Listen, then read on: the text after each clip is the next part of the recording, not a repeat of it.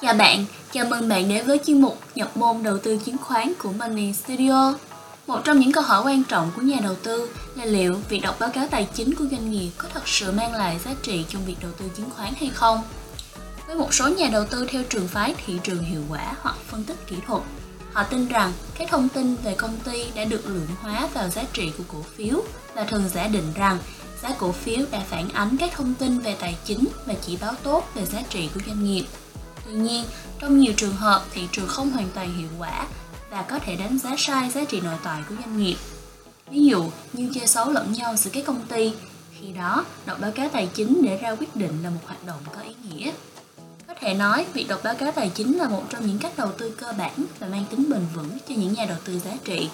Việc đọc báo cáo tài chính mang đến ba mục tiêu chính cho nhà đầu tư. Đầu tiên là biết được sức khỏe của doanh nghiệp thông qua các số liệu tài chính như doanh thu, chi phí sản xuất, lợi nhuận ròng, chi phí đầu tư hay tốc độ tăng trưởng.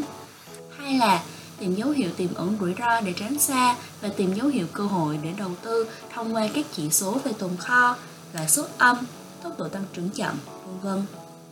Ba là đỉnh cao của phân tích báo cáo tài chính là dự báo được dòng tiền, doanh thu, lợi nhuận trong tương lai của doanh nghiệp để ra những quyết định đầu cơ thắng lợi lớn. Điều này giúp nhà đầu tư nhận định rõ về giá trị nội tại của doanh nghiệp và có thể mạnh dạn đầu tư. Giá trị của việc đọc báo cáo tài chính là như vậy. Tuy nhiên, tùy theo phong cách đầu tư của mỗi người mà nhà đầu tư sẽ chọn việc có quá chú tâm vào việc đọc báo cáo tài chính hay không.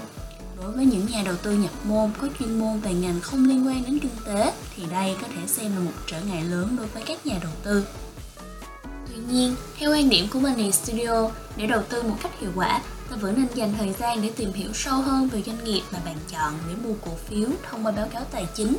thì để thật sự hiểu được giá trị nội tại của doanh nghiệp, tránh mua những cổ phiếu có giá trị sai với giá trị nội tại. Sai ở đây là giá cao hơn so với mức giá định trên thị trường chứng khoán. Nói một cách ngắn gọn, thì báo cáo tài chính rất quan trọng trong việc đầu tư chứng khoán Việc một doanh nghiệp thể hiện trên báo cáo tài chính có rõ ràng số liệu hay không, hay đang dùng nghiệp vụ đặc biệt để biến hóa số liệu tài chính cũng là một phần để giúp ta đánh giá được doanh nghiệp đó như thế nào.